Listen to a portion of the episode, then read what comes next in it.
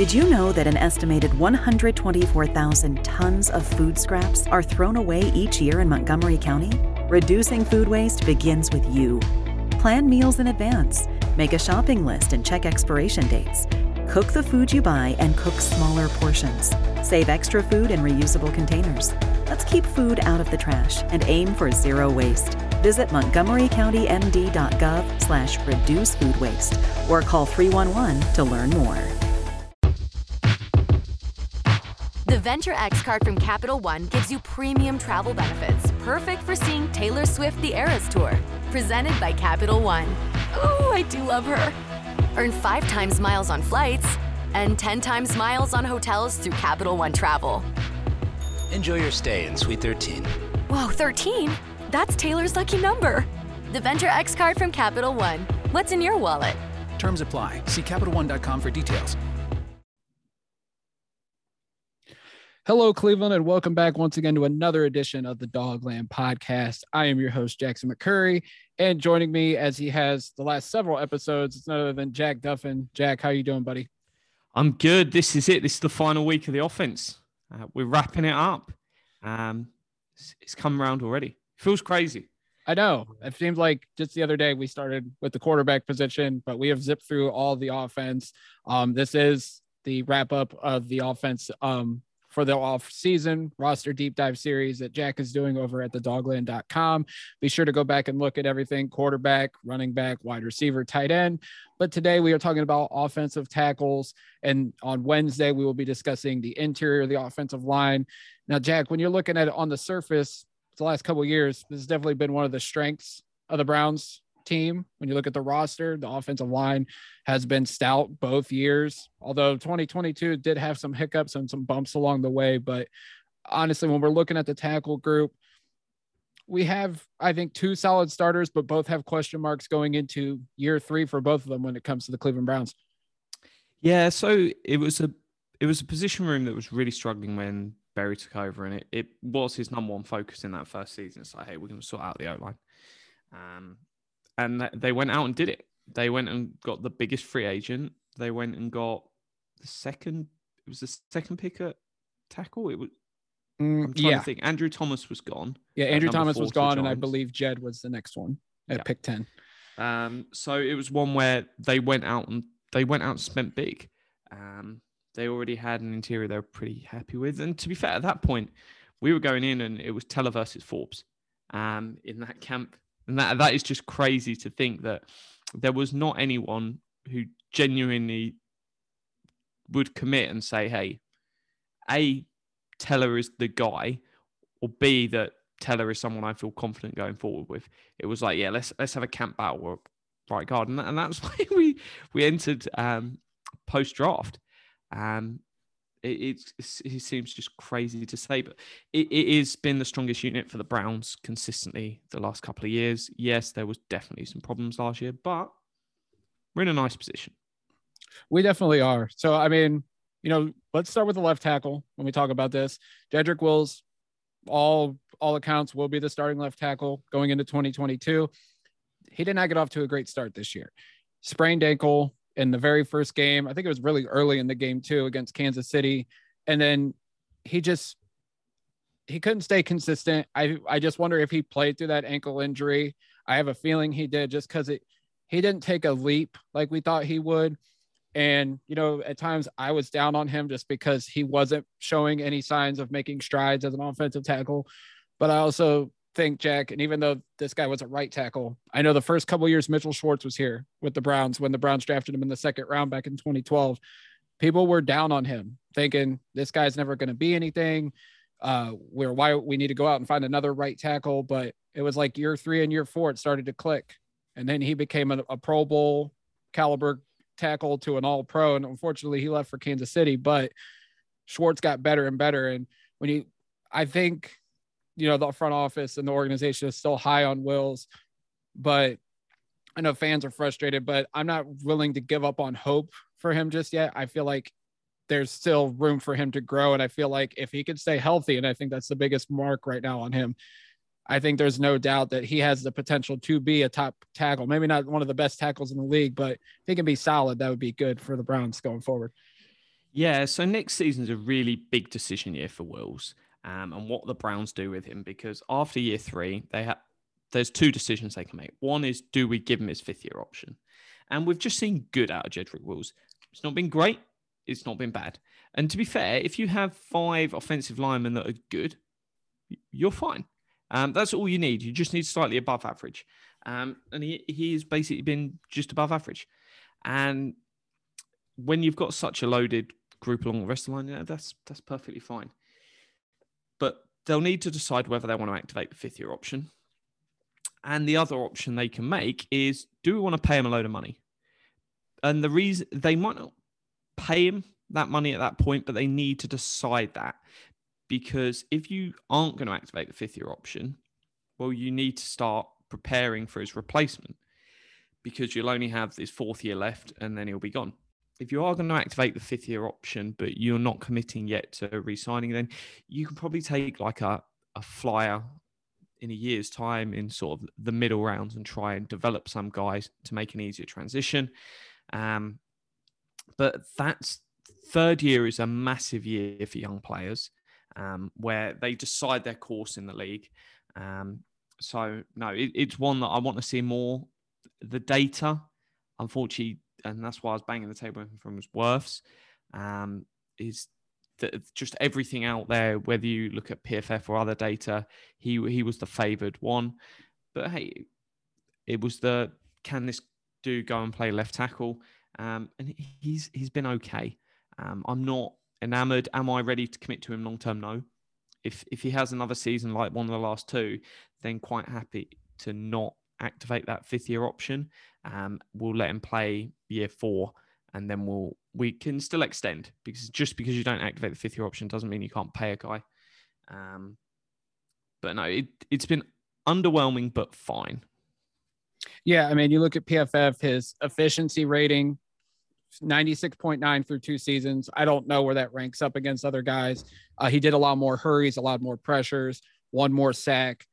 He made strides as a run blocker, but dig- digressed as a pass blocker. So, yeah, I don't. Th- I think the jury's still out on him. Obviously, if you compare him to Tristan Wirfs, Wirfs looks like the better pick right now. He's an All Pro.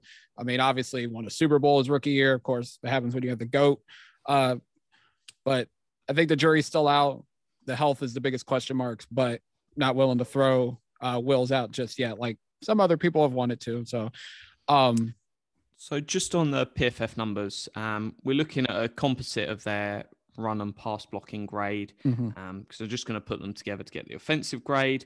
Use a 50% snap minimum of the regular season. So you've got 57 dudes in here. Jedrick Wills comes in at 39. Yes. So he's, he's pretty much, as we said, that middle of the pack guy. Um, if we then look at where is Mr. Conklin, or will Conklin not hit the threshold? Conklin doesn't hit the threshold. Let's move it to 20% and see if we can find him. Um, because I think he did have a good season. So if we move it to that, we've got 88 dudes uh, then on the list. Um, and Conklin comes in at 19. And where did, and Wills was on that uh, one? On this one, uh, Wills is 55th tied. So he's about middle of the pack when it comes to offensive tackles right now. So okay. I mean, yeah, he's only 23. I mean, still room to grow. We'll see how he another full off season, hopefully under the guidance of Bill Callahan and the offensive line coaching staff. You know, hopefully he makes strides. Maybe hopefully year three is the breakout year for Wills and the Browns don't have to worry about left tackle. Uh, because that gap between Joe Thomas and Jedrick Wills was a nightmare to say the least. Yeah, I'm not, I'm not worried. I'm yeah. not worried about Jedrick Wills. Am I ready to commit to him? No. Am I worried? No. And that that is the sensible position. Some people want to be, oh, we've got a problem here. We don't have a problem. Have we got a long term solution? No, not at the current point. It, it's there of let's see year three, and um, we can come back here and we will have this conversation, no doubt, in a year's time, and it will be a lot more robust and sort of definitive of yes, he is the guy. No, no, we don't want to give him a fifth year option. Right. So it's moving on to the right tackle spot. Jack Conklin is the presumptive starter, except there's a question mark with him. You know, he was the big uh free agent signing a couple years back. Brown signed him to a big contract coming from Tennessee. Great in his first year. I think it was an all pro, or he was pretty close to being an all pro. Um, and then year two, much like Will's, the injuries, except for Conklin, they were significant injuries. I think the first one was a sprained elbow. Then he came back from that. And then it was the Sunday night game against Baltimore where he suffered the torn patella tendon, which back in the day was a big injury. I don't know how much modern, how quickly modern science has uh, fixed this problem. I know the Browns suffered some bad luck during the mid 2000s with this injury. Gary Baxter tore both patella tendons in his knee, was never the same player. And then LaCharles Bentley, who was a prize free agent signing for the Browns, tore it on the first play of training camp back in, I think it was 05 or 06, never saw the field again. So, you know, for me, when I think about Jack Conklin, obviously he's a great tackle when he's healthy, but coming off this injury, we don't know what he's going to be like. We don't even know technically if he'll be available coming up in 2022 the Browns technically could, Jack, move on from him. And I'll let you explain that. Yeah. And let's just look at some of the numbers in snaps for his uh, his career so far. So um, this is regular and postseason. Um, first two years over a thousand, second year five hundred. Um, next two years, so last year in Tennessee, first year in Cleveland, basic one thousand one hundred and then 361. So, hey, who knows? It might just be every um, two years good and one year injured. Um, that might be the magic source for him.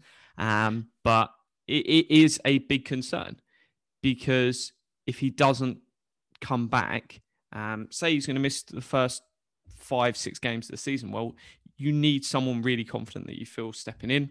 Um, or if not, it's moving on. And how you would move on, it's a weird one. So I, have gone in and sort of looked, read the CBA, and it's, it's not the most user friendly document in the world. Thank you, NFL. Um, but effectively, they can walk away. Um, because there is no definitive injury guarantees in this season, um, it's just base salary. They could cut him and it doesn't matter that you can't pass medical. I think it's somewhere in the region of 1.5 or 2 million. If he doesn't sign for another team for the entire season, we would have to allocate to him. Tiny amount of money, not really a concern. Um, I think if it is a case that he's going to come back in the second half of the season, then that's fine. Someone else will pick him up, um, and we don't need to worry. But it's very similar his deal to Austin Hooper, who we've spoke about before. And the reason is both those deals were signed in the same offseason because the Browns were looking to backload as much salary cap and everything as possible. So there's nine million left in um, signing bonus money on his deal, um, which is whether you keep him or he goes. That's all there, and that, that's fine. If we look at the way his deal was structured, there was 30 million for the first two years and then this year three was all about an option of 12 million. Do you want to keep him or do you not? Um, designed that way so the Browns could have an out for the exact reason if injuries and things occurred. So they're going to have to decide do they want to keep him? And there's the is he going to miss the first part of the season? If he is, then why not move on? There's no point paying him for that. Is it they have lost confidence and scared that it's going to be a recurring injury. And even though he might be ready for week one, will he be gone by week four? And that is a genuine concern where they might go, actually, we need to look at other options because we don't want to commit there. Um, and then suddenly Hudson or another tackle is having to start really early. Or could it be the point where they're like, we're going to move on from this dude in a year's time anyway? um, because legitimately most teams if they're going to have an expensive quarterback it can be different with a rookie quarterback but an expensive quarterback then you're going to have two expensive vets on the line. So you can have multiple vets if you're talking about the three four five million range but we're not. We've we've got big money invested in two guards. So they're not going to be it's un, highly unlikely conklin's going to be here long term so we're talking about what what do we do with this final year? And I wouldn't rule it out that they just go, hey, we're just going to go a different way. You are amazing when you play, but we just don't have confidence. Let's turn this over. Um, it can be a little bit of a transition year if they feel like, hey, this is a year where we're going to compete to make the playoffs. And competing to make the playoffs and competing to win the Super Bowl are two different things. Um, because it's not we're all in. This is the year, the last year of Drew Brees, for instance, where the Saints threw everything at it. Um, they could legitimately look and go, actually, we're going to use that 12 million for a better, better something else. Right, right. It's a, it's, it's an interesting scenario. I, you know, I'm sure it's something that we'll know by like I'd say May, April or May, because he it is easier to get out of its contract post June 1st. It's only a three million dollar dead cap hit. Um, but I mean, if he's showing strides in his rehab and that he's going to be ready to go, I think they bring him back. It's his last year in Cleveland, regardless, because the final two years are void years. So, I mean, it's a wait and see approach with Conklin. If he, obviously if he's back and is at full strength, I think the Browns keep him because he's one of the best right tackles in the league when he's healthy. But it's just something to watch because that patella tendon injury historically has not been a good one for uh, NFL players. So, oh, if he comes back and smashes it, we'd let him hit free agency and we'll probably get a say a fourth round comp pick off him. So that is something they're certainly going to be aware of. And it all just comes back to that health report. And that's something we're not really going to get told. Um, and who knows if if the two camps have spoken and they're like, look, you ain't going to be healthy until like September, October, then we're not going to June first cut you because we might do that with Hooper. What we're going to do is we're just going to cut you nearer the time. Um, we'll let you know and you can go chat to teams, but no team's going to spend any money on you because you're injured. Um, and you have to pass a medical before signing for a new team. So it's one where it could easily be the case where he just hangs around and does some stuff and then, yeah, he can then sign some incentive laden deal that won't then hit that team's cap and they can deal with the consequences next year.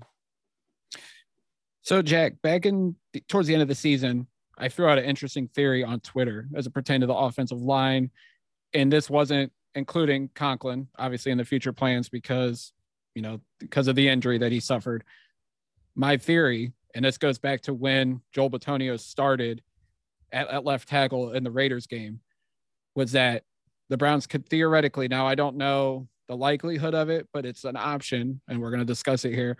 Is that what if they moved, and this is if Bitonio doesn't, or not Bitonio, if Conklin doesn't come back, they slide Wills back to right tackle, which he played at Alabama, and they slide Joel Bitonio out to left tackle. Now they just re-upped his contract. They're paying him like he's a all pro caliber guard, which he is, but they slide him out to left tackle, and then you worry about the left guard position, perhaps, which we could talk about in the next episode, obviously, when we talk about the interior.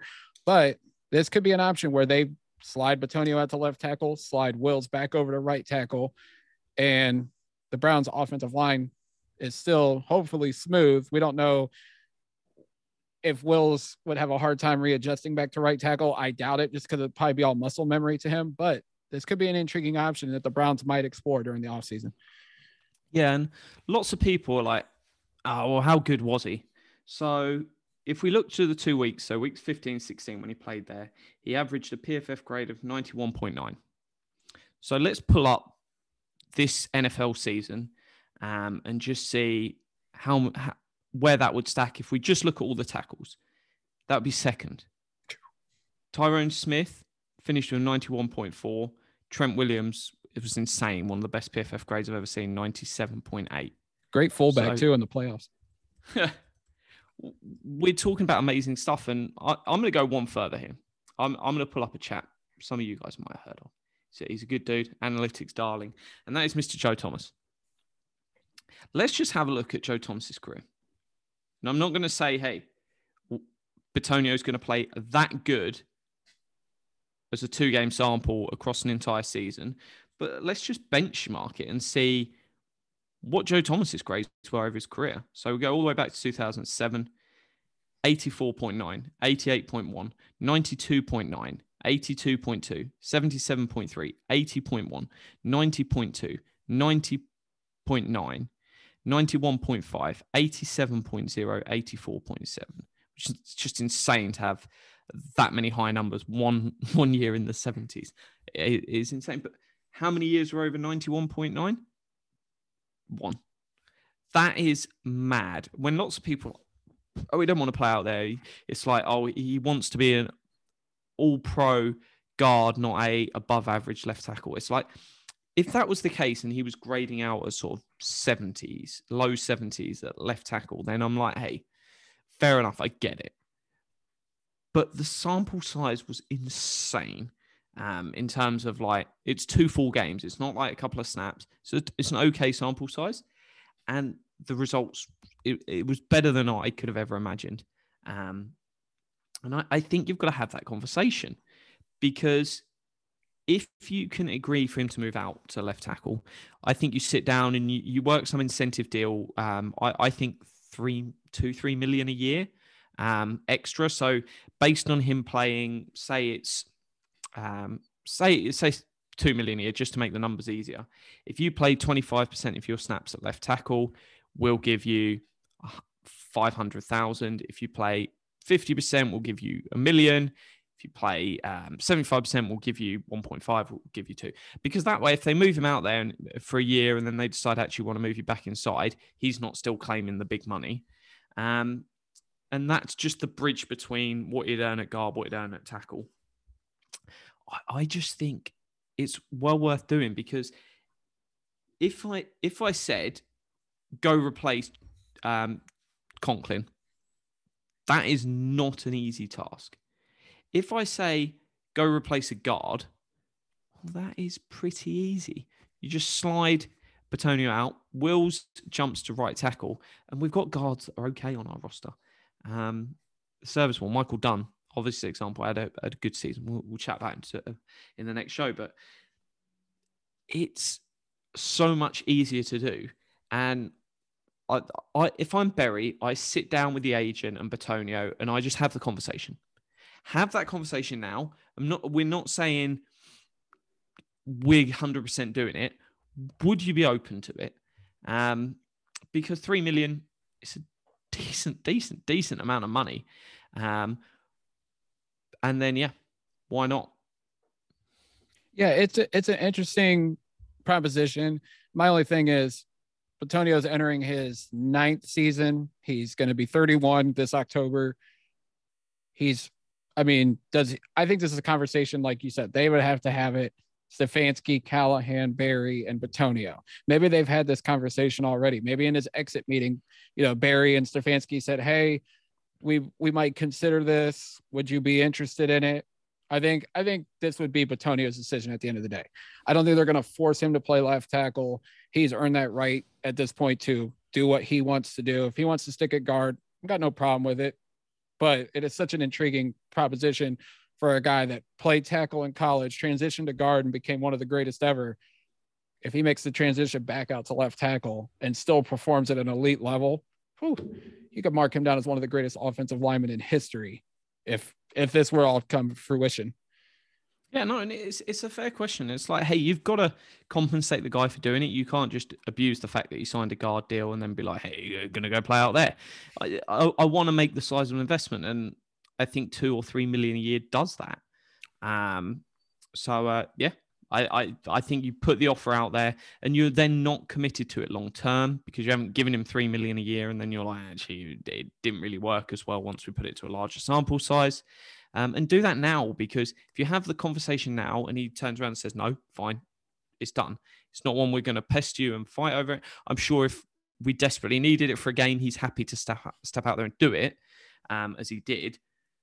And then the other one is, well, you give him all off season and he will do a lot of the prep and mental work. He, he, he would be out with Joe Thomas. We know that. Um, Joe would step up, Bitonio would uh, reach out, and then they can have that conversation and work on it. So, no, uh, I think they would be silly not to think that way. Um, even if it's, we would never hear about it. If they have the conversation, I would not expect to read about that in anywhere Browns related. Um, I don't think the media would get hold of it. I think it would just be, yeah, he doesn't fancy it because lots of people want to tell me, oh, he said he would never do it because he's going to play at a bad level. It's like, well, show me where all these quotes are, um, and have they come since he proved he could do it? Absolutely. Um, as we look at the rest of the tackles, James Hudson, who was Brown's fourth round pick this year out of Cincinnati, Uh, none of us expected him to play, and watching him in the preseason, it looked like he had a ways to go. Then, of course, by week four, he's out there playing left tackle because of injuries. Um, and then towards the end of the season, he was playing right tackle, starting. And, you know, you look at his PFF grades, they weren't that great, except in week 18 against Cincinnati. Granted, it was against the Cincinnati backups for the majority of the game, but it seemed like towards the end of the year, Hudson was starting to get it to a degree. Of course, the Pittsburgh game, he got absolutely exposed. Um, you know, allowing three sacks to Baker May for, uh, to Baker Mayfield, but you know, obviously they look at him as a developmental project. He'll be 23 in May. Um, he could be the starting right tackle. Uh, right now, you're looking at him essentially as OT3, uh, but I don't think the full jury should be out on James Hudson. I know a lot of people are going to say he's awful, he's terrible, get him out of the league, but this was a guy that nobody expected to play at the beginning of the season and then started seeing meaningful snaps towards the end. So uh, I'm anxious to see Hudson's development, but yeah, it's at best right now he's a backup. Yeah, it's going to be really, really interesting one of what do they do with the first two? Because if Conklin isn't fully fit and you decide Hudson's OT3, when you've got to be prepared for him to play week one and potentially play the whole season. Um, they could be. Who knows? They might have seen a lot and they're they're happy it's coming together. Um, because hey, he's really good as a development. If we're sat there with Wills and Bitonio, who barely missed time, we're sat there going, hey, I, I, I feel a different way towards what my OT3 has to be in that scenario to Conklin is one of your starting two. And it's just going to be fascinating because they either can draft another person in there to be your OT4, or Hudson has to go into next season as OT4 again, purely because you need someone with more experience to step in and play. So that is going to be a really interesting. His good last game was massive for him, and his sort of you can use that as sort of fighting for I want to be OT3. But they're going to have to make that decision because Chris Hubbard's a guy I'll throw out there. Um, I, I, I like Chris Hubbard. I think, yes, he is he going to revolutionize the position? No. Um, was he a year ago guard number 11 for the NF, uh, PFF? Yes, he was. Can he play everywhere? Yeah, it's, a, it's another benefit. So I, I, don't mind that because he's then your sixth um, person, and if he is fit, um, and that and that's a, a medical question that the team will know more about than anyone on the outside. I, I think you've got to potentially offer him because if that's say two and a half mil, I'm paying that all day long. Um, it just gives me peace of mind, and then I go, hey, let's get through this year. We'll know if Hudson's stepping up or we can go out and spend a little bit of money on a sort of five, six, seven million dude and draft someone next year, and then you work your way forward from that. But it's yeah, it's Conklin is a big question mark, and Hudson's standing within the room is a big question mark. Um, it's not saying Hudson's going to be cut. Hudson will make the roster, but does he? Uh, what's his position on that roster? Yeah, for sure. I mean, it's I think if they sign a veteran tackle, like if they bring Chris Hubbard back on a cheap one year deal, that probably means Hudson, we like you, but you're not ready yet. I mean, you showed some flashes, but we want to give you another year of uh, development. But if they don't sign one or they don't draft one in the middle rounds, it's probably like, we like you enough. You're going to be our backup tackle. And if Conklin can't go, you could be the starting right tackle. If Wills gets hurt, we expect you to play some left tackle. I'm sure though they have a plan, and I'm anxious to see what that plan is for Hudson going forward because you can see it somewhat. I mean, this is a guy that's still fairly new to the position, was a D tackle at Michigan, transferred to Cincinnati, and transformed into an offensive lineman. So he's still fairly raw at the position. It's a good thing though that we have Bill Callahan to uh, work his magic on him. Yeah, because if they're sat there going, in 12 months time this this is going to be the guy um, then perfect way to do it keep conklin get hubbard back bury him down there and just work with him don't throw him out to the wolves, just work with him. And who knows? It could be the case that you lose one of your interior three and Hubbard stepping up, and then actually number seven, you actually then move him in as um, to replace Conklin if Conklin goes down as well, because that's an easy route where Hub- Hubbard's solid, um, and then Hudson's your next guy, and you go into next season and Hudson's actually the starter um, at right tackle because that gives you that nice bridge. Um, you then draft another guy and you bring in a free agent, potentially even keep Hubbard another year. Um, it, it, it, sets it up really nicely for a transition, but you've either got to have high hopes on um, Hudson or you've got Wills and Bitonio and you go, sod it, why not? Let's bring someone in. And if they do bring someone in, Jack, do you think like is there any free agent names you have out there as potential like veteran options outside of a Chris Hubbard, or do you think if they add another tackle to this room, outside of you know Alex Taylor's still there, we don't know what the we don't know if Blake Hance they see him as a tackle or as more of a guard, or do you think they go and draft someone in the middle of the late rounds? Yeah, I I I, I question whether Blake Hance is going to be on the roster next year, and I know that won't make people happy, but I just I, I haven't seen it. Um, I I think it, it all it all depends on Conklin's health and then the knock on impact of that. But I, I, certainly think they would look in the draft this year um, because that they just they know it's a position they just need to keep adding players. And to be fair, they've carried 10 O linemen um, a few times. Uh, so that could be something where they look and go, hey, we'll, we'll just carry a 10th. Um, it doesn't matter that there's two projects there. Let, let's have as many projects and see what works out. Yeah, and Alex Taylor's the one I think to watch because they've kept him around the last couple years, brought him back, let him go, brought him back. They obviously like something about him. I mean, granted, he will be 25 in April. Uh, so anxious to see what they think of him. I mean, like I said, they let him go. He went to the Bears and they plucked him back off the practice squad it was a, it was a back and forth thing, but they must like something about him. Callahan must see something in this kid to where he's got some potential to be at best a backup tackle, maybe a spot starter. I mean, he's 6'8, 301. So he's a mammoth man at the left tackle position or right tackle, but uh, that could be a guy that could be a, a, a camp battle for not saying Hudson, but if they draft somebody else or they bring in a vet, like that could be the spot, a battle for OT4, perhaps. Yeah, and Hudson's trajectory as well could just to be swing tackle. Yes. Um, if if he is their um, OT three for the next three seasons, yeah, he might play.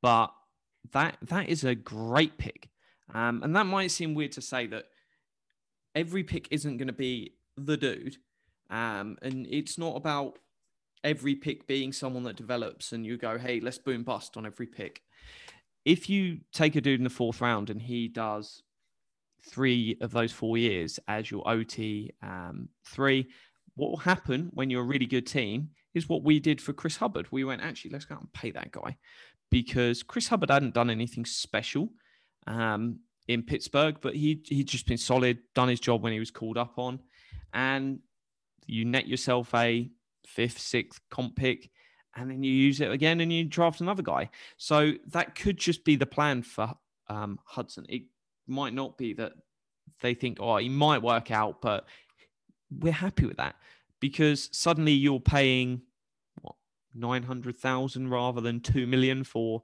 your OT three. Um, could be three, four million.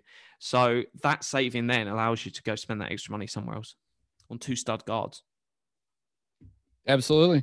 Um, as we wrap things up, Jack, go ahead and plug the article and plug where people can find you on Twitter. Yeah, so the articles are on the dogland.com. And by all means, guys, please let me know if you've got feedback, um, some different ideas. We've been sort of brainstorming, having some ideas on ways we could change it up next year and uh, make it a bit more uh, reader friendly, some different, more exciting styles of talking about the bigger pictures we we get on the podcast, then uh, jump into the DMs. So it's at Jack Duffin, D U F F I N on Twitter, and uh, let me know. And you guys can follow me on Twitter at Jack McCurry08. You can check out the Dogland at thedogland.com and also follow us on Twitter at the Dogland. And until next time, Browns fans, as always, go Browns. Go Browns. Leftovers or the DMV. Number 97. Or house cleaning. Or Chumba Casino always brings the fun. Play over a hundred different games online for free from anywhere. You could redeem some serious prizes. Chumba. ChumbaCasino.com. Live the Chumba life. No purchase necessary. Void where prohibited by law. 18 plus terms and conditions apply. See website for details.